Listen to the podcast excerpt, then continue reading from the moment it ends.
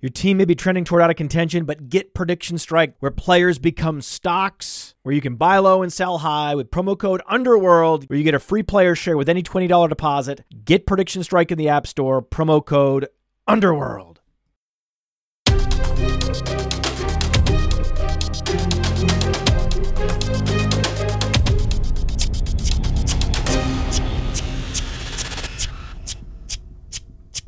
Top 10 takeaways.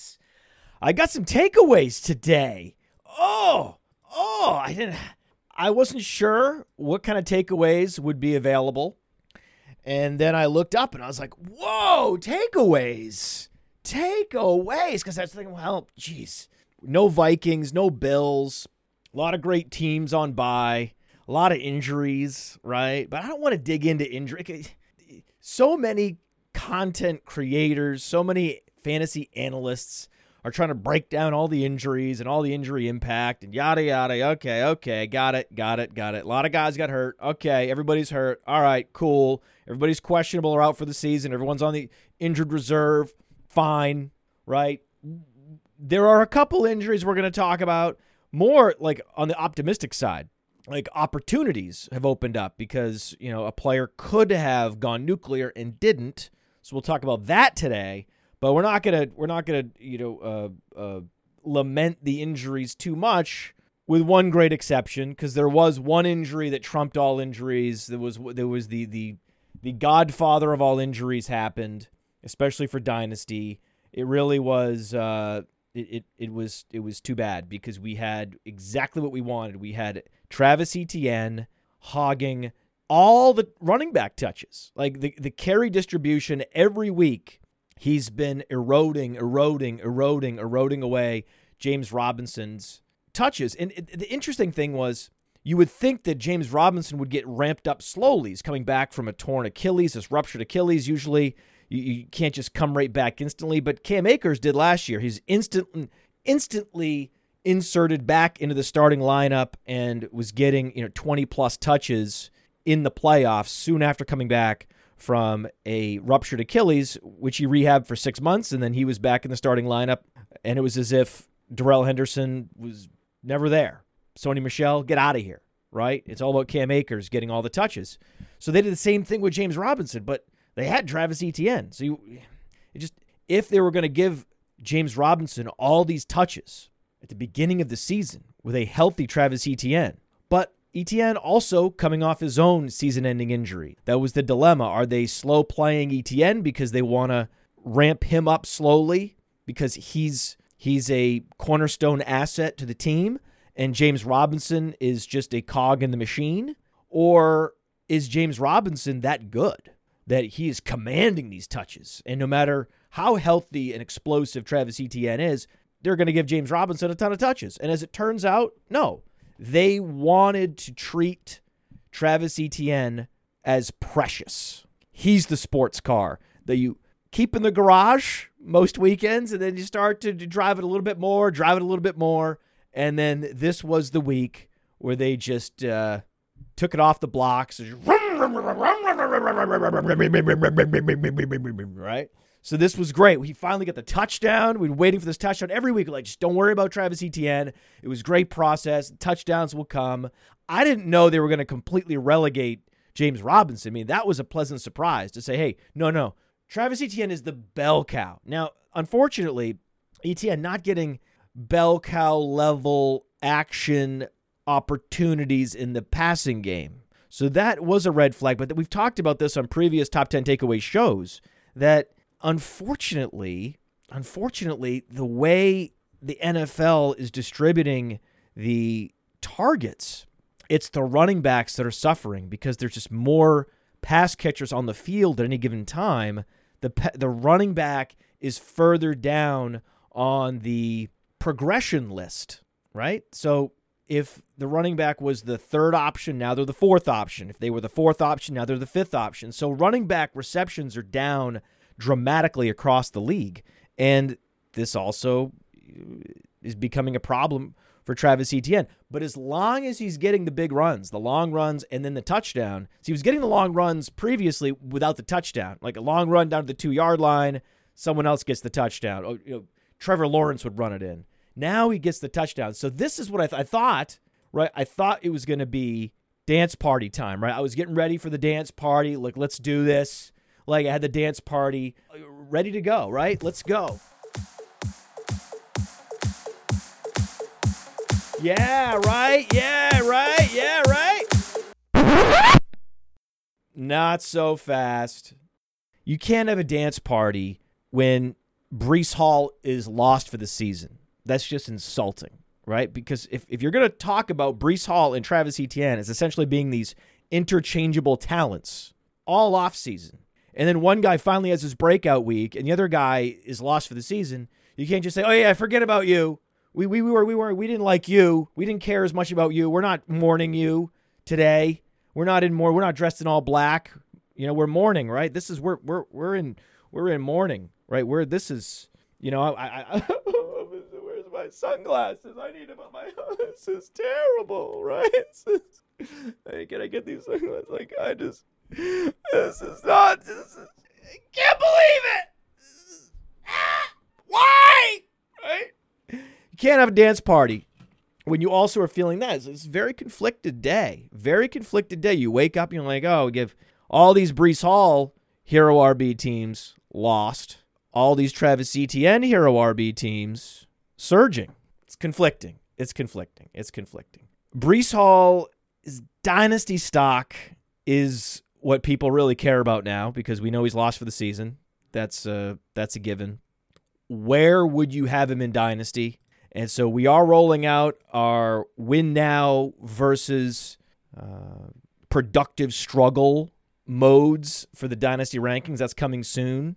So within a month or two, you'll have that because people will be in win now mode versus productive struggle mode. Some have already been in productive struggle mode, and if for those people, it's like, hey, you know what? You could do the math yourself. If, if you if you've been tanking this early, like you don't deserve rankings that help you tank, right? But now at this point, if you have key injuries, if you've lost Breece Hall, if you've been dealing with uh, D'Andre Swift, then okay, right? Like it's, it's probably not going to happen this year, right? If, if you if you have a handful of these uh, super devastating injuries, I have uh, J.K. Dobbins in a bunch of leagues. So there's Dobbins Hall teams, there's Dobbins Swift teams, and and if you're looking up and you're one in five, but you love your chances next year, you're going to want to flip those dynasty rankings into productive struggle mode, and we're going to have that.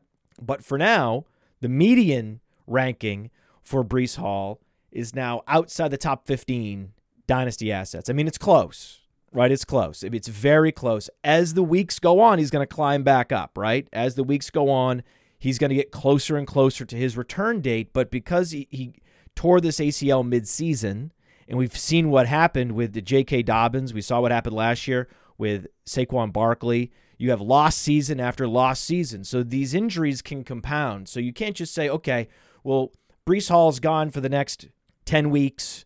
We should just pencil him in for next year, being Breece Hall as he was this year, right? 100% Breece Hall is what we're getting next year, week one.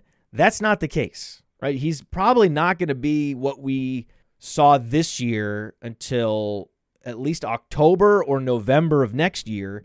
And then there's this huge risk of re injury like we had with J.K. Dobbins. So that's why he goes from, you know, top three dynasty asset to now outside uh, the top 15.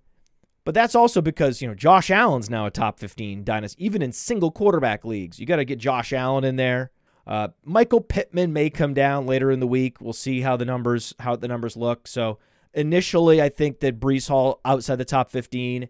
Very quickly, he'll be back into the top 12 and then back into the top 10 as we lose weeks in this season. This season starts to lose relevance. Every week this season loses relevance and the next season becomes more relevant. So he's going to climb back up, climb back up, climb back up. But now Kenneth Walker has surpassed him. So that's that's another takeaway that Kenneth Walker has completely surpassed uh, Breece Hall. I can tell you the exact lifetime value differential now. The lifetime value differential between Breece Hall and Kenneth Walker is 45 lifetime value rating points, right? It's, it's now the Kenneth Walker show. They're a similar age, they're both explosive. Yes, when healthy and operating at 100% capacity, Breece Hall is this electric magnetic pass catcher. So he's certainly going to have more value than Kenneth Walker, all else equal. But all else isn't equal now. This dude can't play for the next nine months at the very least, and he's a huge re injury risk. And it's not just worst case scenario J.K. Dobbins, because, you know, Jeff Mueller, who uh, contributed uh, injury breakdowns for our Injury Finder app in the App Store.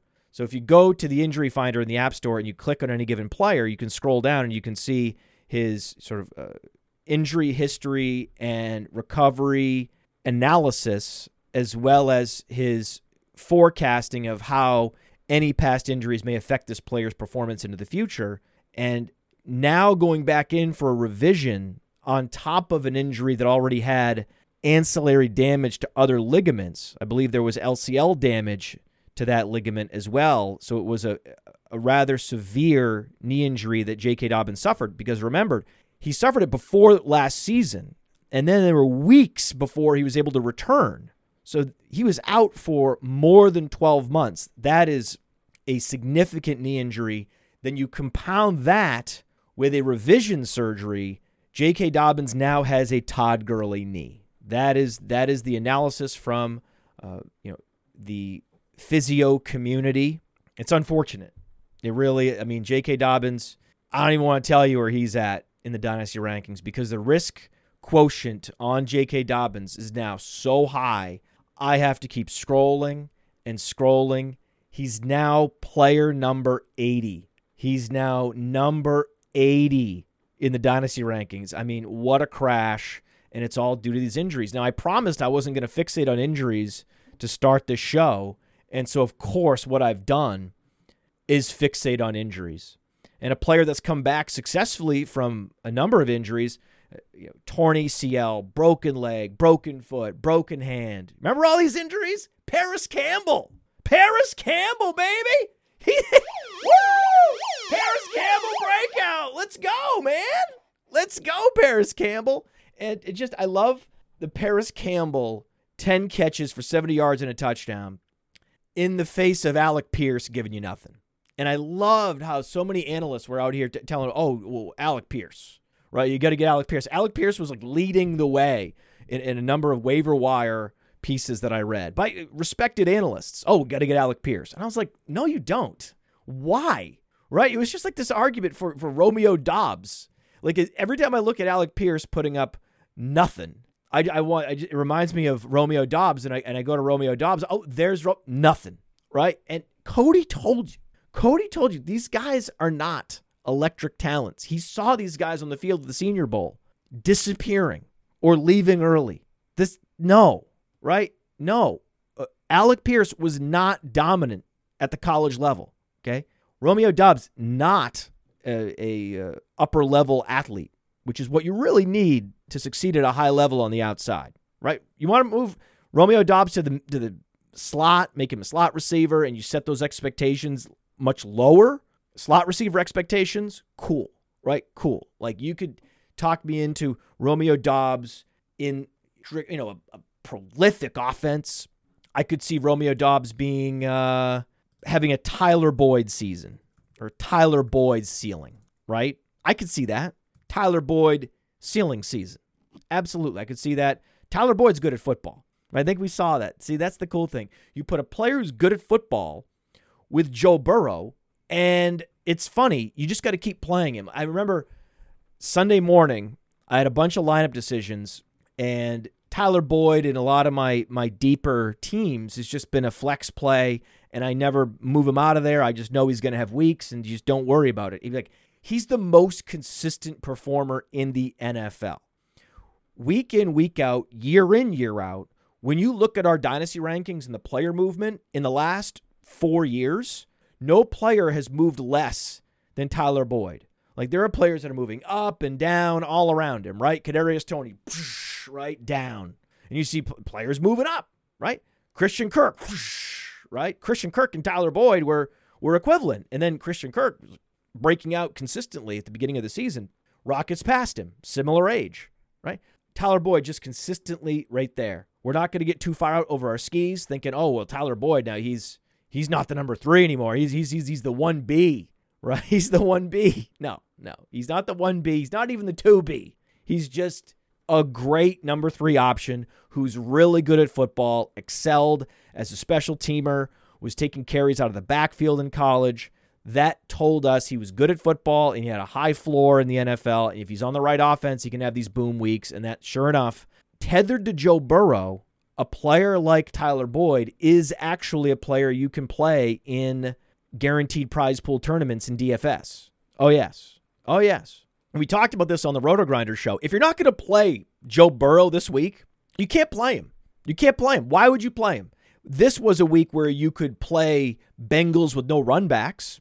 Because their play calling in Atlanta is so backward, you could consider just not playing a run back at all. Maybe a little dabble. We talked about dabbling a little bit with uh, Drake London, but they just don't throw the ball enough. They don't throw the ball enough, and their running game isn't efficient enough to play anybody on the run back. So it was, a, it was just a, a great conversation to go back to the Stackfest show on Roto Grinders that we recorded on Friday, talking about if you're not going to play Burrow this week, never play him in DFS. You're not allowed to, if you're not going to play him against Atlanta without Casey Hayward. So they're down one cornerback on injured reserve. Another cornerback is questionable. This is the week to play Joe Burrow. If not this week, never play him. You can't, don't play him. And you could stack him with Chase. You can double stack him. Chase Higgins, Chase Boyd, Higgins Boyd, all these different combinations. And then boom, the guy goes off for over 400 yards because of course he did. And it was just, it was hilarious. Hilarious to see what Atlanta did in response. I mean, Atlanta is uh, is is is one of the more embarrassing teams just look look at this. I'm going to put this on the screen here. Look at the plays Atlanta ran. Look at this. Look at the plays they ran in the fourth quarter. They're down double digits in the fourth quarter. Look at the plays they were running. Run, run, pass. Run, run, pass. Run, run, pass. Run, run, pass. What? What? You're not even trying? You're, they're not even trying. I mean, you could say, well, the game was out of hand, it was out of reach. Well, okay. Their expected pass rate, given the score, in the second quarter was 64%.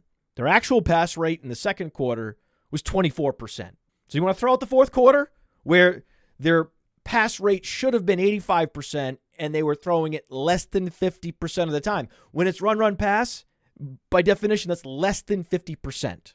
I don't know what's happening there. I don't know who is informing the play caller, Arthur Smith or whoever it is who's calling the plays. Someone in the analytics department has to be involved and assimilated into the play calling system. The best teams in the NFL are doing this. The Bills are doing this. We know that. We've talked about that. They're incorporating analytics into their play calling. And that's when you see the teams naturally throwing it more. And this is just embarrassing. It's just so embarrassing. Not just the fourth quarter, where they literally cut their pass rate that they should have called in half and lost to the bet. I mean, this is a team that was in the Super Bowl last year. And you think you're going to run Allgeier off tackle? You think that's the answer? You think that that's going to be the the winning formula? Like what? Think it's just it's just it's embarrassing.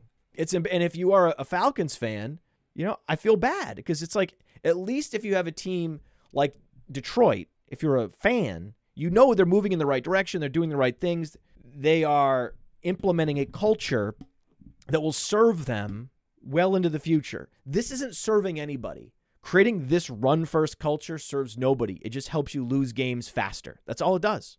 That's all it does. So knowing that, knowing that Burrow without a run back, right? Bengal stacks no run back was the play in DFS.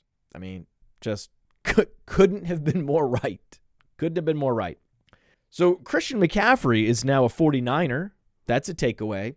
And you might be wondering, well, you know, uh, they decided to trade multiple day two picks and uh, take on a huge salary, you know, $12 million plus per year, which is, you know, one of, if not the most highest paid running backs in the league. Just depends on, you know, when you look at Ezekiel Elliott versus Christian McCaffrey, there's just a handful of, of high paid running backs and, and, and how you actually do the math on who's getting paid the most is is up for debate. He's one of the highest paid running backs in the league. That's typically not a book move. Talking about what what is a book move for a general manager? Yeah, acquiring one of the highest paid uh, running backs in the NFL, who happens to also have one of the highest injury risks. Uh, not not wise typically, but if you view the McCaffrey salary and skill set as you would a wide receiver, Bill Barnwell's talked about this. He wrote an article about this. Then it's much more justified because if you actually break down what McCaffrey does in the passing game, forget the running game, right? For, the running game is is useless, right? There's no value there. Look at what he does in the passing game. 29% target rate, targets per route run, and 2.1 yards per route run. That's similar to what Keenan Allen is delivering. So, it, as a general manager, the nice thing is you can get production from a running back that is equivalent to a wide receiver. And if you needed to franchise tag that player, the franchise tag would be much lower, right? You wouldn't want to franchise tag a possession receiver anyway. But when you can franchise tag a player that's giving you Keenan Allen level production and you can pay him like Washington's paying Curtis Samuel, that's a good deal. That's a good deal. That's the justification for going out and acquiring Christian McCaffrey.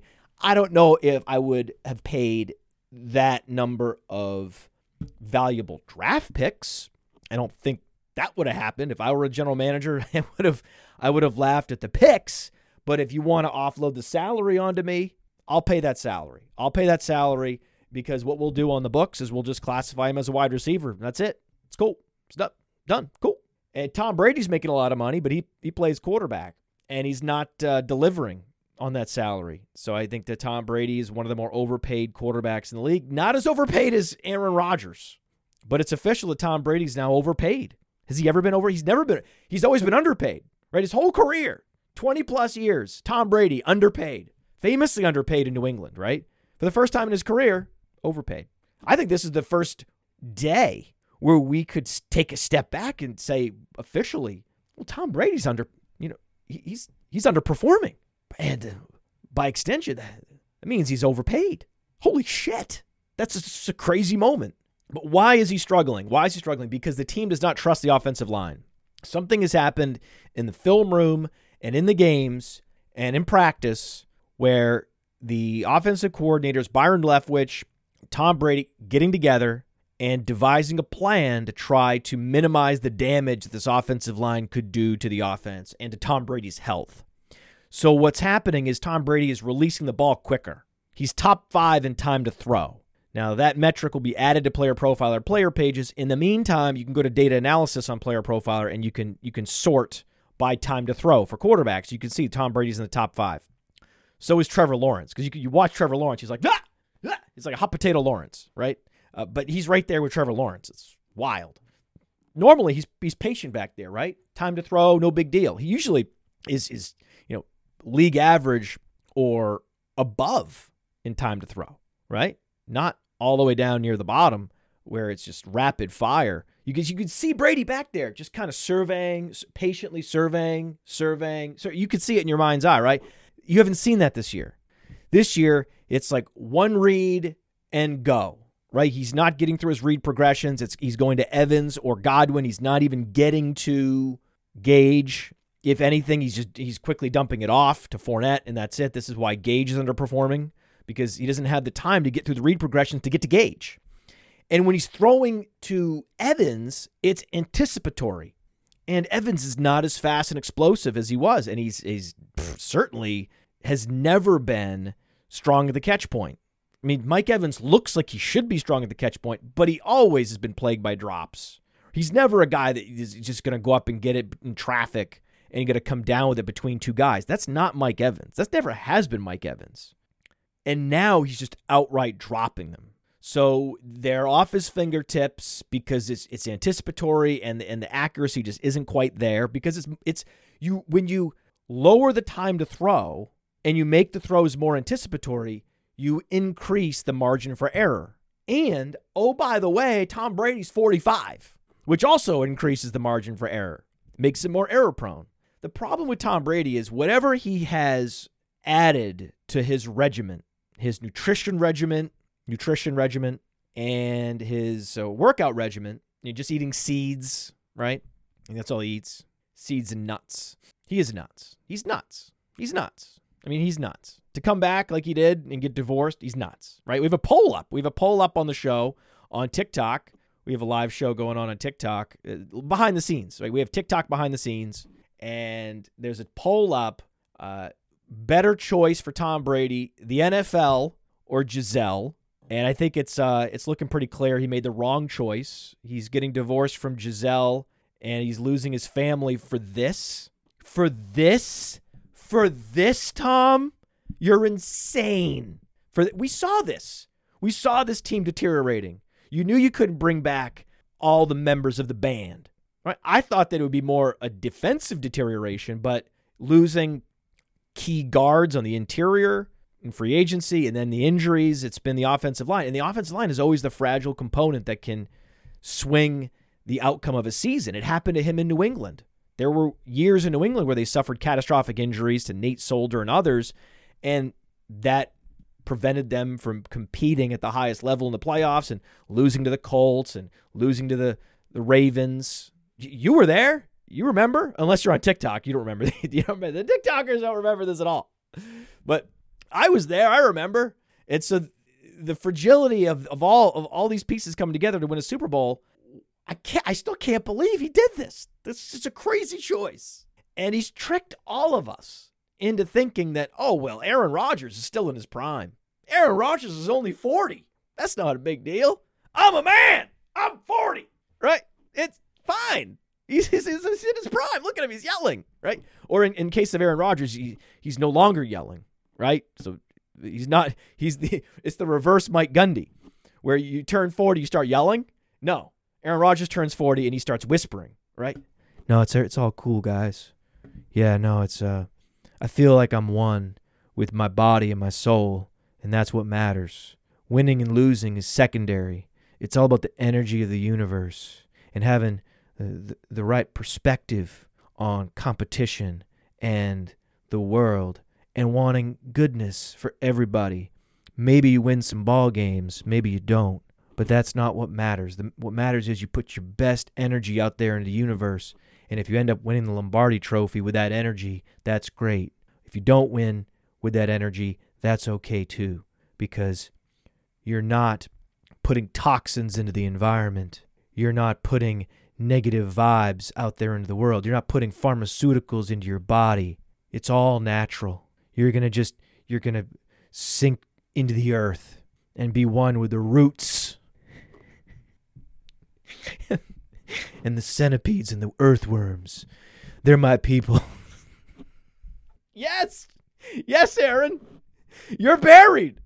You're buried. You're you're dust. You still we start as dust molecules in the womb and in the vagina and in the in the testicles of your father and then uh, eventually you turn back to dust in the earth. Yes, Aaron. Yes, well said. Well said, Aaron. Yes. You look like a piece of dust at this point. You are headed back into the earth very soon very soon. Start digging, man. That's where you're headed. It looks like you're already digging. You're already trying to get underneath the surface of the earth, Aaron. You're certainly not rising up at any point in these football games. I can tell you that, buddy. But I, I drafted him. I drafted Aaron Rodgers in a league. One league. He, he fell into oblivion, like to the 15th round in the FFWC. I was like, I guess I'll take Rodgers. Remember that show, the Dominator show? I was the live draft. I was like, I guess I'll take Rodgers. This is wild. I would never take this guy. You do not draft Aaron Rodgers. That was our do not draft quarterback of the offseason. I did ended up getting, I just, I have to say, if you're in this many leagues, eventually you'll end up with this particular player on your team. I do have him on this. I, full transparency, I have him on one team, but it, it, it pains me. And in retrospect, I should have drafted anyone but him. Should have should have drafted any anybody. Really, I mean, this is he's gone. He's forty. It used to be that it's like, oh, Steve DeBerg played into his forties. that was rare and wild and crazy, and that'll just be one of the you know rare events. How long did Brett Favre play? Did Brett Favre play to like 39? The, the moment Brett Favre hit 40, he was like, and then later he decided to become a, a uh, would you call it a robber philanthropist? Or uh, what, what would be the right word for this? Uh, oh, scumbag. Right, yeah, scumbag. Scumbag fake philanthropist. That's it. That's that's the that's the right word. That's how I would describe Brett Favre. But when he was a football player, yeah, Brett Favre played way longer than he should, uh, thanks to painkillers. But but he could not make that push into his 40s. Only Tom Brady's been able to do this. And yeah, we look up at Aaron Rodgers like, oh, Aaron Rodgers is going to sign a two-year deal. Oh, that's money well spent by Green Bay. they were tricked by Tom Brady. Tom Brady changed the paradigm on quarterback aging, and it was just a big trick. It was, it was a big lie, right? It was a to- to- total lie. And now Tom Brady is running up against Father Time. So Father Time's like, hey, Tom, uh, we got to have a talk here, buddy uh, you're gonna have to start anticipating a lot more of these throws, and uh, you know you're not gonna have it like you did. Tom's like, "Don't worry, I got this, buddy. Forever, forever young." Now we look up, and uh, the Buccaneers have scored a touchdown on only 13% of their drives. That's third worst, right? Third worst. Uh, the worst team in the league, no surprise, the Broncos. The Broncos, right? Russ not cooking at all, Russ can't make a fire, right? If Russ, I think that's the thing. If Russ is he's in he's in that show alone, but he lost his flint. Like there was this I remember watching this this episode of Alone where a guy dropped his flint stick, the thing that sparks the fire. He dropped it on the beach, but all the stones and all the rocks were the same color as the and it was amazing. He was on his hands and knees. This was this is riveting television. He was on his hands and knees for it had to be 7 hours because you saw the sun going down all day. You saw the sun going down and he's on his hands and knees. He's on his hands and knees looking for among like in a sea of other Flintstones. Would it look like a Flintstone? Flintstones, right? Good vitamins. Terrible vitamins, by the way. Terrible vitamins. It's a better cartoon than a vitamin, according to Aaron Rodgers. So he's on his hands and knees, and it's getting dark. And you had you had this satellite phone where you can tap out and call and say, "Hey, uh, yeah." You call. No, so here I got it. I got it right here. You have the satellite phone. You're calling. You're like, "Hey, uh, you know." Funny thing happened. Uh, uh, alone producers.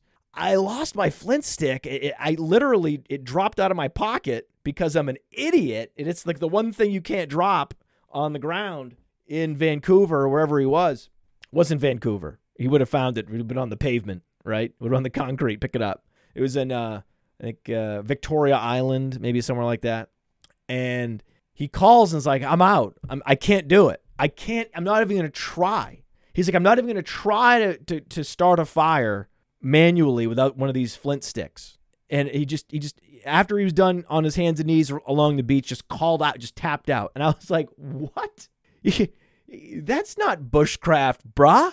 Like you got to at least try to to you know to to create one of those you know bow uh bow drills, right? And, and try to create some some heat with a bow drill and uh and you put some you you know you you, put the, the leaves in there and you try to get a spark going and get a fire going, you're just gonna give up. You're just gonna lose your flint stick and just get just bye bye, we're done, right? We're done. And uh, so that's like Russ. He goes to the show alone with no flint, no ability to make a fire. So he, he, he went to Denver without any ability to make a fire. And he shows up and he's like, "Hey guys, I got uh, I got some fish. You know, I got some I, I got some squirrel, right? But uh, funny thing, uh, Denver, I know I know you gave up that pick, which is going to end up being an incredible pick, by the way. We should pull that up. Oh, we should pull up which the pick that oh, this is funny. The draft order. The draft order, it's right here, right here on the on the screen on YouTube. The draft order as of uh, now, right? Before Monday Night Football. Yes, Detroit is officially in line to get the 101. Let's stay right here. Lock this in, please. Lock this in. Houston and then Carolina. So you have the three teams that need quarterback. Las Vegas was up in the top five. They didn't need a quarterback. Now you have the, the three teams that desperately need quarterback. And then it would be four teams that need quarterback too, because New Orleans should have the fourth pick. They gave it up. So the Eagles have the fourth pick as of right. If the season were to end today, Eagles would have the fourth pick. My God. My God. And Denver is giving up what would be the sixth overall pick to the Seahawks. I mean, just shameful. Sh- shameful. You had him. You, you, you, you, you had the pick, and now you now you have Russell Wilson. It's looking like a really bad trade, unfortunately. I, I just can't believe I'm saying that, but it's looking like a really bad trade. I know Russell Wilson's hurt. He has a torn hamstring. He's not going to be the same all year. So he's not going to be able to plant and push off and get the ball downfield. This is going to be bad for Courtland Sutton. It's already been bad for Courtland Sutton. Anyone see Courtland Sutton this Sunday? Yeah. Well, Eh, Jerry Jeudy's going to have these weeks too. So if you could sell high on Jerry Jeudy, do it. Do it. Do it. You sell high off this game. Like, hey, Jerry Jeudy, you know, he's the number one now, maybe. That's what I'm talking about. Come on, pop the trunk. Seriously, do it. Do it. Do it. Listen, jackass. Either give me a ticket or get the hell off the stage. You take that? Whoa, whoa, whoa, whoa, whoa. Guys. Pop the trunk, candy man. And the new Tom Savage corollary. The number one's going to get fed no matter what. Mark Rypien doesn't matter. And then uh, Russ is going to come back soon. Just a hamstring injury, no big deal. And then he's going to be old Russ when he gets back. Yeah, yeah, yeah, yeah. You got to trade Jeudy right now. Like, remember when I was begging you that had Clyde Edwards Helaire get out, and then he comes back with two more touchdowns, and I'm like, get out. Like, you told me to get out. He scored two touchdowns. Get out. Right? What about this week? Oh, he's not even starting anymore, but he got the touchdown. Get out. Like, it's like a the drum beat to get out of Clyde Edwards Helaire, get out of Jerry Jeudy. God. Oh, it's interesting. The draft order, interesting. Watch it play out. Houston, Detroit, Carolina. There's two premium quarterbacks that everybody wants. How's that going to go? I mean, woo, fast. I just I want it to be Detroit because I'm, I'm a raging Detroit Lions fan. Hard knocks, that's what it'll do. so yes, the the Green Bay Packers also uh, facing a lost season. Yeah, they are. I, I don't think it's going to happen. I think they have injuries on the offensive line. Their defense has taken a step back. These were all the reasons that we said you should fade the Packers, take the under on their uh, regular season win total, and bet on the Vikings to win the division. You're welcome. Looking at the NFC standings, Green Bay is 3 and 4. They have a negative 18 point differential. And uh, it's going to be very difficult for them to win the division with Minnesota at 5 and 1. Minnesota's got a plus 21 point differential. So now they have to make a, they have to get in via the wild card and Dallas is 5 and 2. They're not better than Dallas. The Giants are 6 and 1. They may or may not be better than the Giants, but the Giants have a huge lead in terms of the record. Someone's going to have to win the South. Probably going to be Tom Brady just because they're going to win with a negative point differential. You've got San Francisco and the Rams sitting around 500. It's going to be difficult. It's possible. It's not it's not impossible. It's very possible. God, the NFC's so bad. I guess it's pretty possible. I was man, I, I, was just I was looking for confirmation bias to say, "Oh yeah, Packers are done." Not really. Not really. This they're in the same division with Detroit and Chicago. I guess they're not done at all. They're not. The, the Carolina is, is so bad. New Orleans is truly awful. Oh, Arizona is going to be uh, moving on from Kliff Kingsbury soon. He's polishing his resume. So, plenty of time. Actually, plenty of time for Green Bay. I take it back.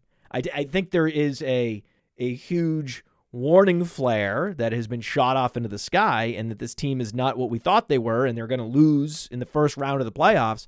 But the idea they're going to miss the playoffs, well, slow down. That that's not not quite not quite. I mean, if you feed Aaron Jones you're going to improve your chances of making the playoffs. If you feed A.J. Dillon, you lose your chances of uh, making the playoffs. Looking at expected points added per rush, per rush attempts, not touch, okay? Per rush. I mean, of running backs who qualify, right? Of the 50 plus backs who qualify for this metric. Aaron Jones has a positive EPA. That's a rare thing, right? It's rare. I mean, it's rare to have an EPA that is above 0.1, we'll say. It's not rare to have a positive EPA, especially now that the EPAs have swung. There's more running backs with positive EPAs because, in general, running plays are netting a better EPA this year than previous years based on the fact that so many defenses are playing this loose shell coverage. Cover three, corners, cover four. A.J. Dillon, though, is not getting the benefit of this coverage, of less men in the box. Doesn't matter for A.J. Dillon. Negative 0.17 EPA. So Aaron Jones, positive. Number two among NFL running backs. A.J. Dillon, close to league bottom. So takeaway there is uh, feed your best players, your most explosive players, and your most versatile players. Now, I do believe that A.J. Dillon is explosive, but he's not as versatile as Aaron Jones, and it telegraphs to the defense when he's on the field, they're probably going to run. And ironically, I played A.J. Dillon in fantasy football in the Sleeper Bowl, and I beat him by a point. And can anyone guess which wide receiver he played, which was the singular reason I won the matchup? I won this matchup for one reason and one reason only against A.J. Dillon. And the great thing is, Dave Kluge drafted A.J. Dillon, the bust that is A.J. Dillon. So Dave Kluge took one for the league, drafting A.J. Dillon so A.J. Dillon couldn't draft A.J. Dillon because Tyler Allgeier is also in the league, and Tyler Allgeier drafted Tyler Allgeier. But A.J. Dillon does not have A.J. Dillon. But A.J. Dillon did draft other Packers. So he did draft Aaron Rodgers. Eek! And he also drafted Romeo Doubs. And everyone was like, oh, A.J. Dillon drafted Romeo Doubs. He must know something, right? Must. Romeo Doubs had zero fantasy points this week, just for the record. Just so Cody can. You're going to hear it on Undercovered Ops. You're going to hear it on some show this this week on the channel. You're going to hear Cody celebrating the zero, the I told you so zero from Romeo Doubs. He, he's no Allen Lazard. Let's just say that. Is that just fair to say? Can we just say that? And he's, he's no Randall Cobb either, I guess. So AJ Dillon played Romeo Doubs, started him. So that happened. And that's that's why I won, really. That's why I won. He didn't have Juju. Should have had Juju. Should have drafted Juju. Big debate. Juju versus Amari Cooper. Oh man. The thing is, Amari Cooper is gonna get Deshaun Watson back, but not getting the target volume. So Amari Cooper only four targets, and you can only do so much. He did the most he could, 74 yards on four targets. Yay! This is the problem with the Jacoby Brissett offense, but every week that goes by is another week closer to Deshaun Watson's season in Cleveland. On the other hand, Juju Smith Schuster has, uh, let's see, Patrick Mahomes. So I think we have to officially change our position on this. Well, it wasn't our position. It was Theo Gremminger. I asked him the question, and he came back and he said, it's got to be Amari Cooper. And I agreed with him. I nodded. I didn't I didn't push back. I think if we had that conversation again, Theo would probably say it's Juju. And then, uh, as usual, I won't wouldn't push back. I wouldn't push back on a guest. Would I ever do that? Would I ever? No, no, I would never. Juju, 24 fantasy points. That's what he's averaging the last two weeks. And I know you're saying, well, you, that's an arbitrary cutoff. You told us to beware of the arbitrary cutoff of, of a you know creative game log splicing, right? The creative game log splicing that you hate so much, Podfather. Well, I will say that in this last two weeks, we are giving Juju time. If we throw out the first five weeks, because we're giving Juju time to get acclimated, and we're also understanding that there's going to be touchdown variance and that he's getting targets, just not getting the touchdowns, and that will revert back to the mean. So if you give him five weeks to revert back to the mean and get acclimated, because he's also spent a lot of time away from football, went to IR quickly last year and has had lost seasons due to injury in years prior, hasn't had to play a lot of football, hasn't had the opportunity to play a lot of football. So now he is, and he's getting acclimated, and, and they're trusting him more and more. He's very much the Travis Etienne of wide receivers in that way. So the Chiefs play the Bills, and they play the 49ers, two of the most stifling defenses in the league.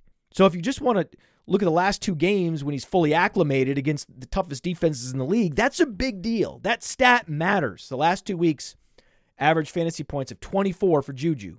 I think there's some relevance there beyond just arbitrary cutoffs. I said before the season, if there's going to be someone who's this year's Cooper Kupp, it's going to be Juju Smith Schuster. You want a slot receiver on a prolific offense who makes a huge leap. Looking like Juju now. Now, what about Pacheco? So I went live and I was celebrating Pacheco. I said, you know, the, the cutoff is really okay. You got Stevenson and Etienne are breaking out with juice. You can't really play Pacheco over those guys, but the cutoff really is those guys and then down to McCaffrey, right? I would start Pacheco over McCaffrey just because I don't know how many touches McCaffrey's going to get. And Pacheco could take it 70 yards in any given touch, and you could get a lot of red zone touches. The problem is the Chiefs throw a lot in the red zone. They throw a lot in general. So that really is going to be the problem with Pacheco this year is that they just don't run the ball. There's a a point of balance between how much you run and nuke your own offense and how little you run and prevent your running back from getting the touches he needs. Right? So you want an offense that is balanced, that is running the ball a little bit more than they should if you have their running back in fantasy football. You would like the Browns to run the ball a little bit more than league average or a little bit more than the EPA expectations suggest they should. If you have Nick Chubb, you should want that.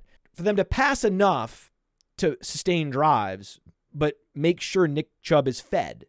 The problem if you have Pacheco is they're throwing so much. They're so efficient in their play calling that there really isn't a lot of room for Pacheco to get more than 10 touches. If a running back can't get 10 touches, he's not startable in fantasy football. That is the cutoff, right? That is the friction point right there. You got to get 10 touches. He's not getting 10 touches. Eek! Right? Bad. Bad. I was thinking before the game, which is why I said you start Pacheco over McCaffrey, that he's going to get at least 10 touches because they went out of their way to name him as the starter. And then had he got the touchdown, he would have outscored McCaffrey. I mean, it wasn't like McCaffrey went nuclear, so you weren't hurt by it. But process wise, I think it was wise because that that touchdown should have been his. Just like Kareem Hunt's touchdown should have been Chubb's, right? I mean, Edwards-Helaire's touchdown should have been Pacheco's. That would have changed everything. So now you can still there's still a buy low window on Pacheco. You can still go trade for him, right? I remember I said go get Jeff Wilson after week two. They're like, oh, he's already been picked up. I know that. I know that, but you can still trade for him. You can buy high, and it, it still won't be that much because he's Jeff Wilson. Guy just got him off the waiver wire. He's not going to ask for that much. Same principle applies to Pacheco, but will he get the 10 touches? I'm holding and acquiring him just in case they decide to fully phase out Clyde Edwards Helaire. They clearly want to, they haven't yet. And I will say that it's possible that Pacheco eventually gets involved in the passing game. As of right now, we can't project it, right? But as a junior at Rutgers, he had 20 catches in nine games. He had more than two receptions per game. And that's that's a significant marker in the sand. He had an 8.2 target share out of the backfield. That's good news, right? He is a competent pass catcher. I think the targets are coming for Pacheco. That will help a lot because you could also break a long run with a screenplay. So keep the faith in Pacheco. See if he's available. Don't overpay. I, I wish I had better news on Pacheco, but the the the run rate is just so low. And you look at the game, right? You look at the game. They were up 14 13 at the half, and then they go up big in the third quarter. You would have thought you'd have seen more Pacheco in the fourth quarter, but they just keep throwing. See, that's that's that's the it's those touches where you if you have the running back in fantasy, you'd like them to call some run plays. Please be inefficient with your play calling. God damn it. They're not. Too damn efficient with their play calling. Now I saw that the Taylor Heinicke right? Won the game, beat Aaron Rodgers. We talked about Aaron Rodgers. You know, it's it's uh, a real uh, problem if you're losing to Washington. That it, there that's a more than just a warning flare, right?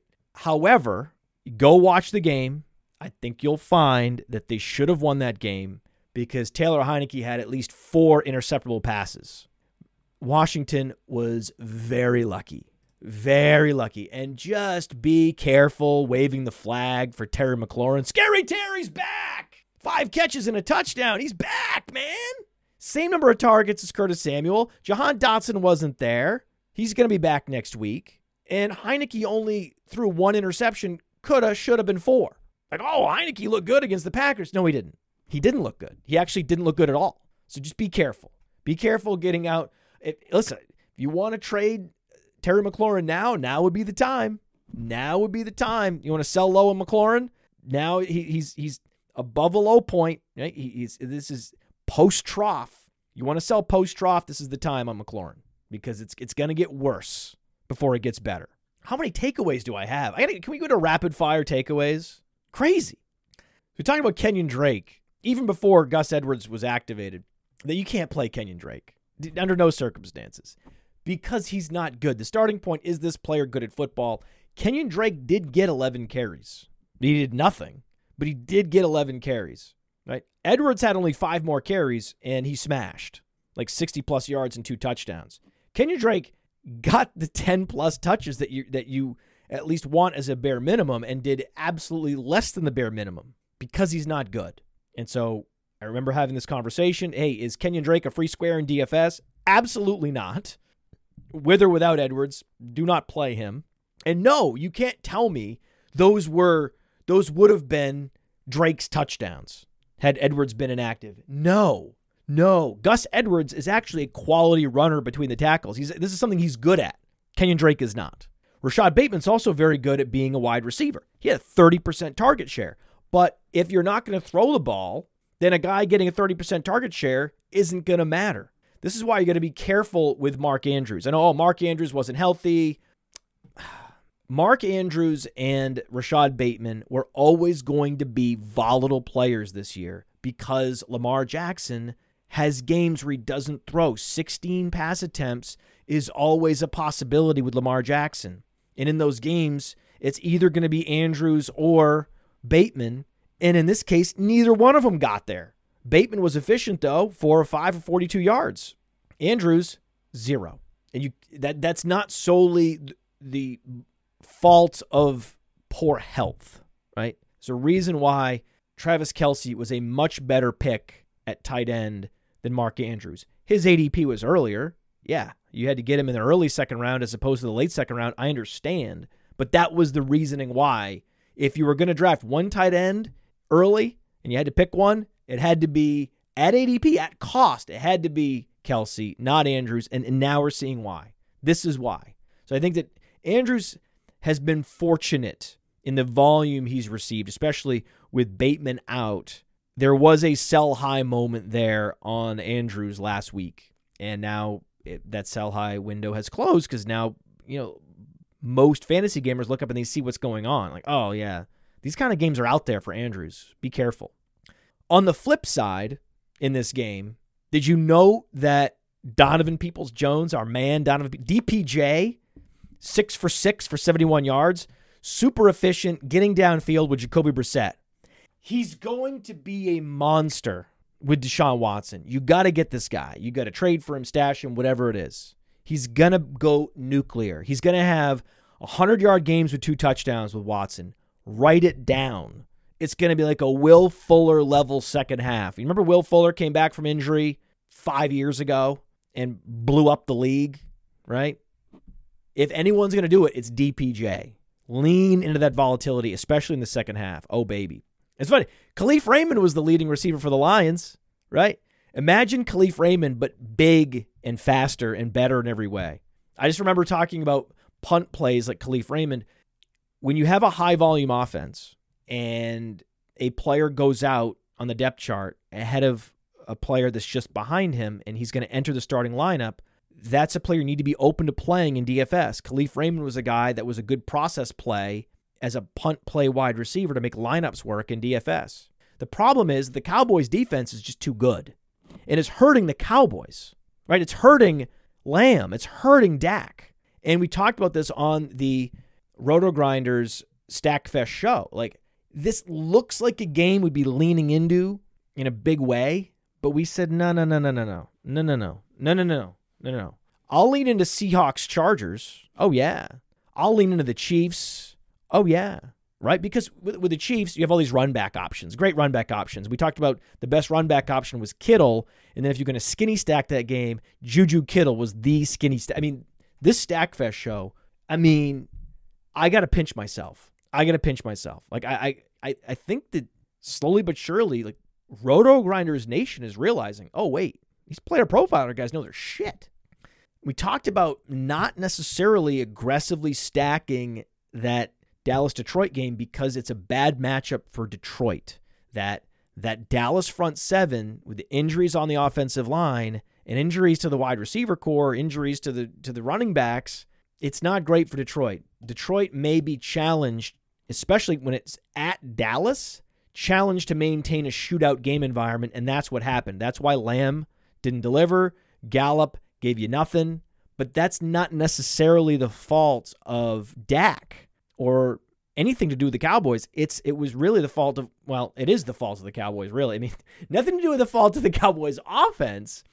It's 100% their defense is too good. So this is why we love offenses where the defense isn't too good, right?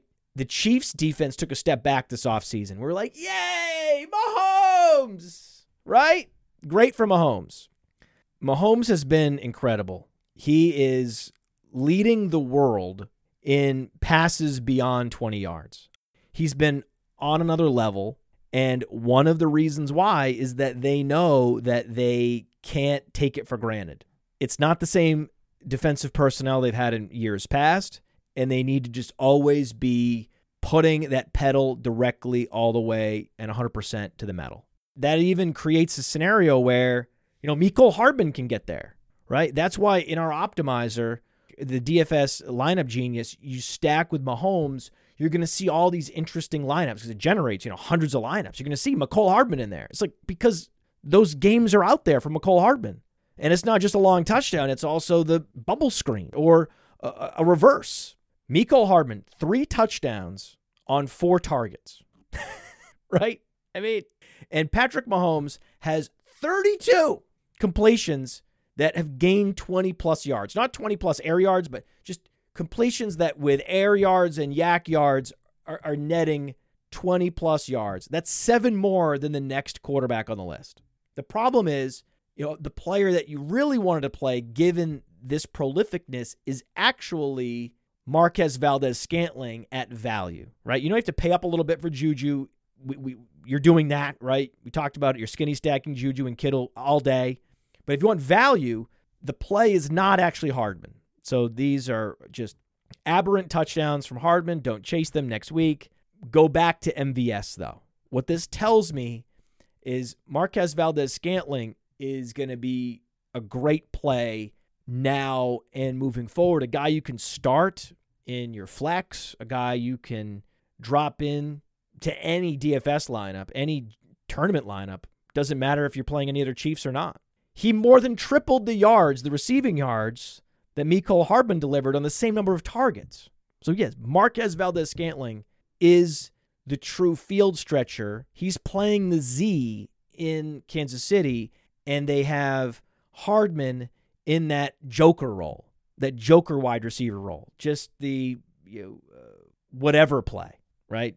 Reverse, bubble screen, all the nifty little plays near the line of scrimmage. That's the Hardman role. That's not the that's not the role you want for fantasy football. You want the MVS role. You want the air yards. Keep playing Marquez Valdes Scantling. Keep playing Tony Pollard. He doubled Zeke's yards per carry again.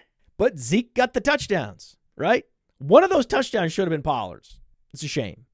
Now, looking forward, thinking about which running backs will turn to dust like Zeke. I mean, I know that Alan Seslowsky is going to come back to me and say, well, I know that Zeke has been outplayed by Pollard, as you predicted, Podfather, but uh, Ezekiel Elliott's putting up fantasy points, and that's really all I cared about. I was looking for a solid fantasy points contributor, and that's what Ezekiel Elliott is. So you just need to eat it. And yes, that's true.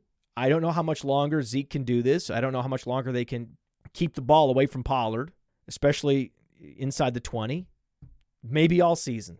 And and that's going to be the case in Tampa as well. Rachaad White's not going to break out unless Leonard Fournette goes down. Leonard Fournette's probably not going to go down at this point.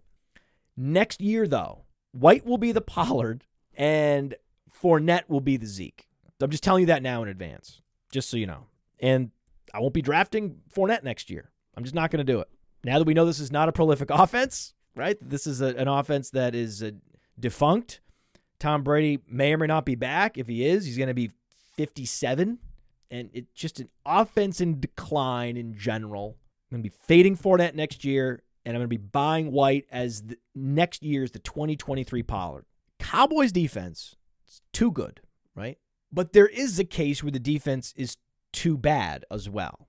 So if you're if you if you have Jonathan Taylor, that's the opposite problem, right? So if, if you have Dak or you're trying to pick a run back or you're you're playing a quarterback that's facing Dallas or a running back that's facing Dallas, it's unfortunate, right?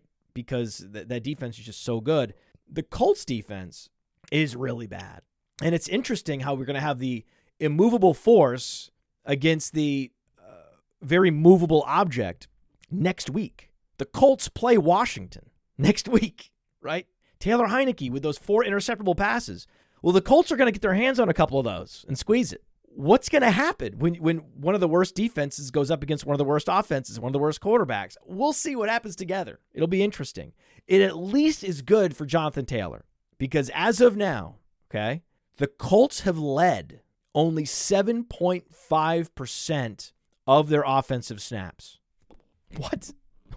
really? Is that? Yeah. Yeah. I think that was Rich Hribar on Twitter. I was like, I was like really?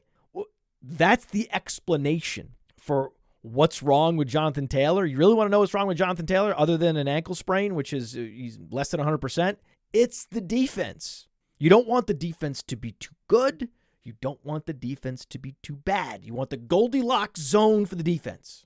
Colts are uh, they're not allowing game scripts to develop that would ever put the ball in the hands of Jonathan Taylor in the face of rational play calling. That is the issue. If he doesn't get right next week, he's not going to get right all year. He should get right next week, though. He should. Should. Should. There's a raging buy low running back in all formats his name is Chuba Hubbard. He suffered a low ankle sprain after starting the game and looking great. Even in the face of what is, you know, a, a, an anemic offense, at least the Panthers have an average to above average offensive line. Their protection rate is good. Like they do protect the quarterback. They do open up wide running lanes. That is the one area, and that's where they've invested. Ike Ekwonu, that's where they've invested picks in the in the draft. So it makes sense. They named Chuba Hubbard as the starter. Chuba Hubbard is the rightful starter. He's the young player they need to get a look at. But then he has the ankle sprain, and then Foreman comes in in the second half. The defense has been worn down. He puts up 100 yards. Those should have been Hubbard's yards. One of those touchdowns should have been Pollard's. Another touchdown should have been Nick Chubb's. And those Foreman yards, many of them should have been Hubbard yards. So just know that. You look at the box score, you're like, oh, this is a committee. This is a this is a pukey specialist backfield on one of the worst offenses. Chuba Hubbard pretty much worthless. Yeah, he got the touchdown, but uh, that's not going to happen most weeks. Mm. Chuba Hubbard's explosive. Chuba Hubbard's a better pass catcher out of the backfield. Chuba Hubbard has the faith of the coaching staff. He has the commitment. Being named the starter, if you're Isaiah Pacheco, matters. That's a huge boost of confidence for you and the coaches showing that faith in you. It's a huge indicator for the future. Same with Chuba Hubbard. Oh, yeah. Oh, yeah. I'm buying Hubbard. I want Hubbard in Dynasty in a big way because he's young. And most of these young running backs have washed out. Think about J.K. Dobbins and Cam Akers and Clyde Edwards Helaire, Antonio Gibson. It's been a bloodbath for young running backs. And now we have Chuba Hubbard. Embrace it, lean into it, go get him. And wasn't DJ Moore just the most obvious cash game play? Wasn't he? 4,900 on DraftKings just based on the law of the conservation of targets. You lose Robbie Anderson and and the law of the conservation of targets plus the Tom Savage corollary where it doesn't matter who the quarterback is, they're at least going to feed their number one wide receiver. In fact, even if a backup quarterback comes in who's less efficient, they're more likely to lock in on their number one receiver. So the lost efficiency is offset by an increase in target share, and that's exactly what happened with DJ Moore. You set your watch by that. I remember we we we ran some some optimizers, some lineup genius lineups and showed them on the Roto Grinders show, and there was DJ Moore, and we were like, "Oh, gross, DJ Moore." And we're like, "Wait a second, what what are you talking about?" He has yards after the catch ability. He's gonna get big targets. It's not like the Buccaneers secondary is scary. They're not. Carlton Davis may or may not play. They're going to have to throw. We didn't even know that the, the, the, Panthers would be up. We assumed the Panthers would be down and it'd be in comeback mode. There was a great case to be made for playing DJ Moore in both GPPs and in cash, especially in cash at that salary level. And then we, we look at the Falcons, man. I mean, the Falcons. What? What are you doing? I mean, honestly, their pass rate just a total and utter embarrassment. This NFC South, it's just you have a Falcons team that's actively trying to lose by not throwing in obvious passing situations. And it's not like, oh, we're trying to we're trying to zig while the when they think we're going to zag. No, no, they're they're they're they're going run run pass. It's like run and then another run play. You have the Saints tanking even though they don't even have their first round pick. You have the Panthers starting Jacob Eason and or PJ Walker in, an active fire sale. This is an active fire. I mean, one of the more active fire sales we've seen in the NFL. And then you have Tom Brady losing to the Panthers. And no one in this whole division has a winning record. I've I don't think I've ever said this term. And this is the first time I've said this term in my entire career in this business. They're a dumpster fire. They're a dumpster fire. I don't say that it's a cliche, but when you think about the burning of garbage in a big metal bin. That's the NFC South. It used to be the best division for fantasy. It was like two minutes ago. It was the best division in fantasy football. You had McCaffrey and you had Brady and you had Ryan and Ridley and Julio Jones and you had Brees and Michael Thomas and Kamara. Now you've got Mark Ingram and Caleb Huntley. right?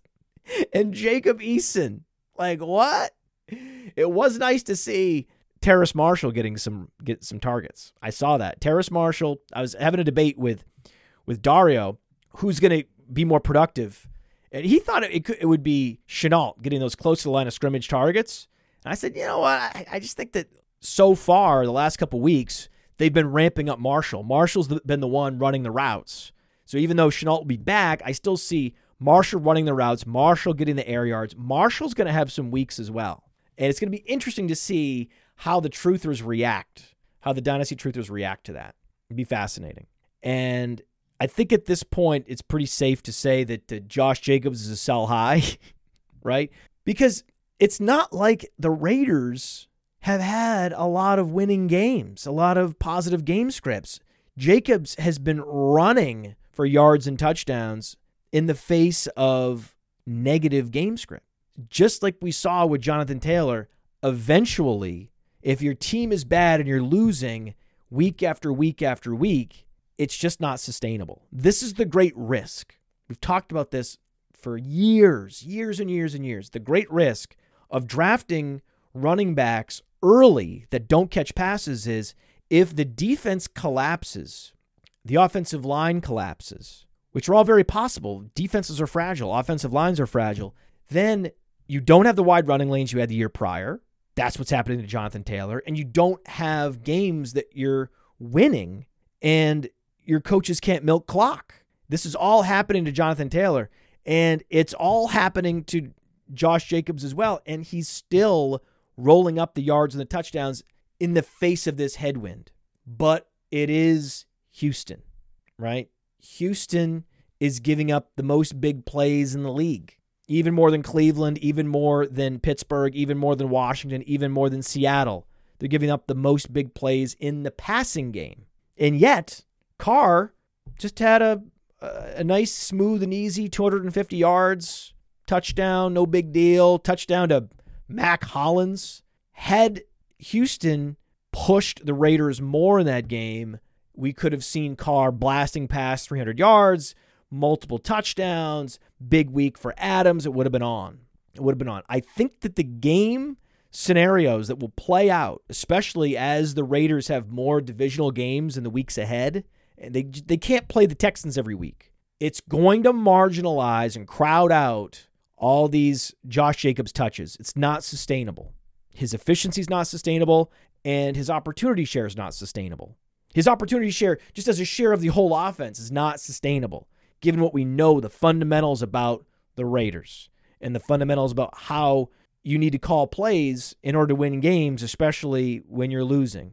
The difference is that, unlike Atlanta, in these games where Las Vegas has been feeding Josh Jacobs, it has been a neutral game script. The game has been close. So the Raiders are deciding we're going to feed Jacobs in close games.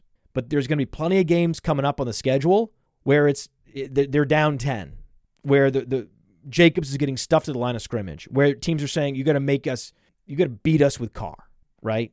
That's going to happen. I think that those weeks are coming. And so there's going to be some dud weeks because Jacobs is not involved in the passing game at all right? He scored 36 fantasy points on Sunday. Only four of those points came from the passing game. That is not sustainable. I know it feels like a Clyde Edwards Helaire, like, yeah, yeah, yeah, yeah, we know. Everybody knows he's a sell high, right? But no one wants to. I think actually at this point, unlike Clyde Edwards Helaire a couple weeks ago, I think you will find buyers if you have Josh Jacobs. I really do. In fact, I'm going to go put him on the block right now.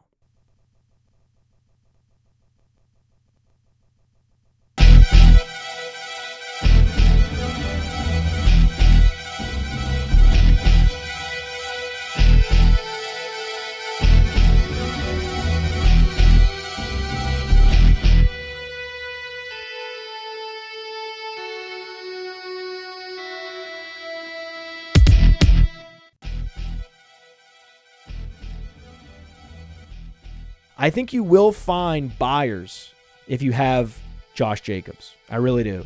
In fact, I'm going to go put him on the block right now. What's up, TikTok? We're going to go live. You're going to have the you have the behind the scenes view of the top 10 takeaways on TikTok. Top 10 takeaways behind the scenes on TikTok.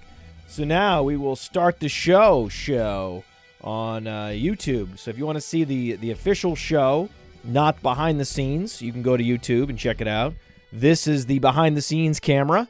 So we have the behind the scenes camera, and then if you want to take a look, that's the uh, this is a little behind the scenes action.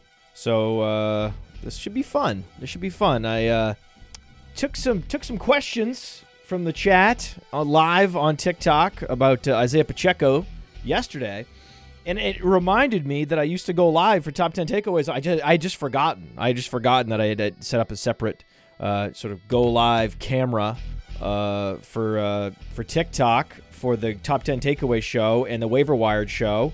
It's the weirdest thing, man. I just forgot. I just forgot. So now we'll start doing it again. All I need to do is remember to do it. You know, it's just there's a lot to set up. There's a camera there, there's a camera there, there's a computer here, there's all kinds of stuff. So whatever. It's fun it's fun to have a behind the scenes uh, stream happening when we have while the uh, the main stream is happening. So uh, I don't see any reason why not. Let's do a fucking show, huh?